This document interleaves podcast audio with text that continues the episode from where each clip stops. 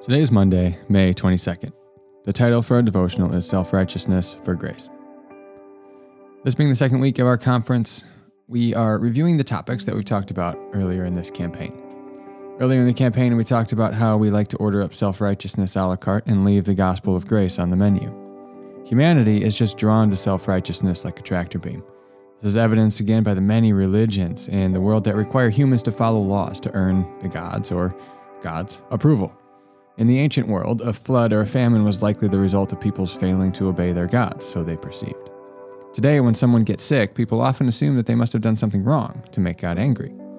Self righteousness and legalism, although they appear very humble and pious, are, I believe, the most dangerous a la carte item that we choose to order up along with our Christian faith. The danger of it is found in its subtleties. It has the appearance of piety and good moral behavior, which are good things, of course, but in our heart, the motive is selfish and sinful at its core. We try to earn our own salvation and God's approval. Self righteousness is our attempt to control God. The thought goes if I'm a moral person, I can coerce God into giving me what I want, whether that's a happy life, good health, or wealth. Of course, we don't say it like that. The deception is far more subtle. We think we're just doing what God wants, which He does want us to live a moral life. However, in the Christian life, we live a moral life not to earn God's approval and favor, but because He has given us His approval and favor.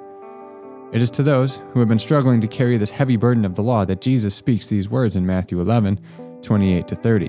He says, Come to me, all you who are weary and burdened, and I will give you rest. Take my yoke upon you and learn from me, for I am gentle and humble in heart, and you will find rest for your souls.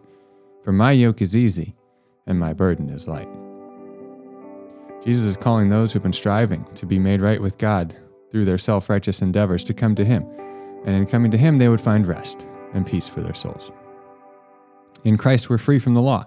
Our righteousness is in Him. Galatians 5 4 tells us, You who are trying to be justified by the law have been alienated from Christ. You have fallen away from grace.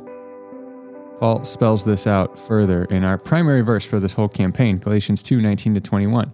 For through the law I died to the law, so that I might live for God. I have been crucified with Christ, and I no longer live, but Christ lives in me. The life I now live in the body, I live by faith in the Son of God, who loved me and gave himself for me. I do not set aside the grace of God, for if righteousness could be gained through the law, Christ died for nothing. Again, the danger in this a la carte item is in its subtleties. Moral living is a good thing, something we're called to do. But we must never believe that our right standing with God is due to our moral living and our behavior. We must always also be aware of holding others to that standard as well. That's not the gospel. Tomorrow we'll recap the biblical understanding of obedience and righteous living.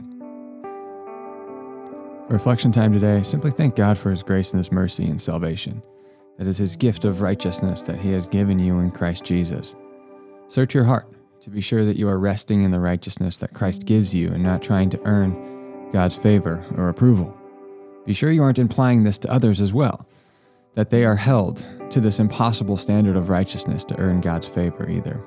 Just be sure that your thinking on this is clear and the way you're communicating it is clear to others as well.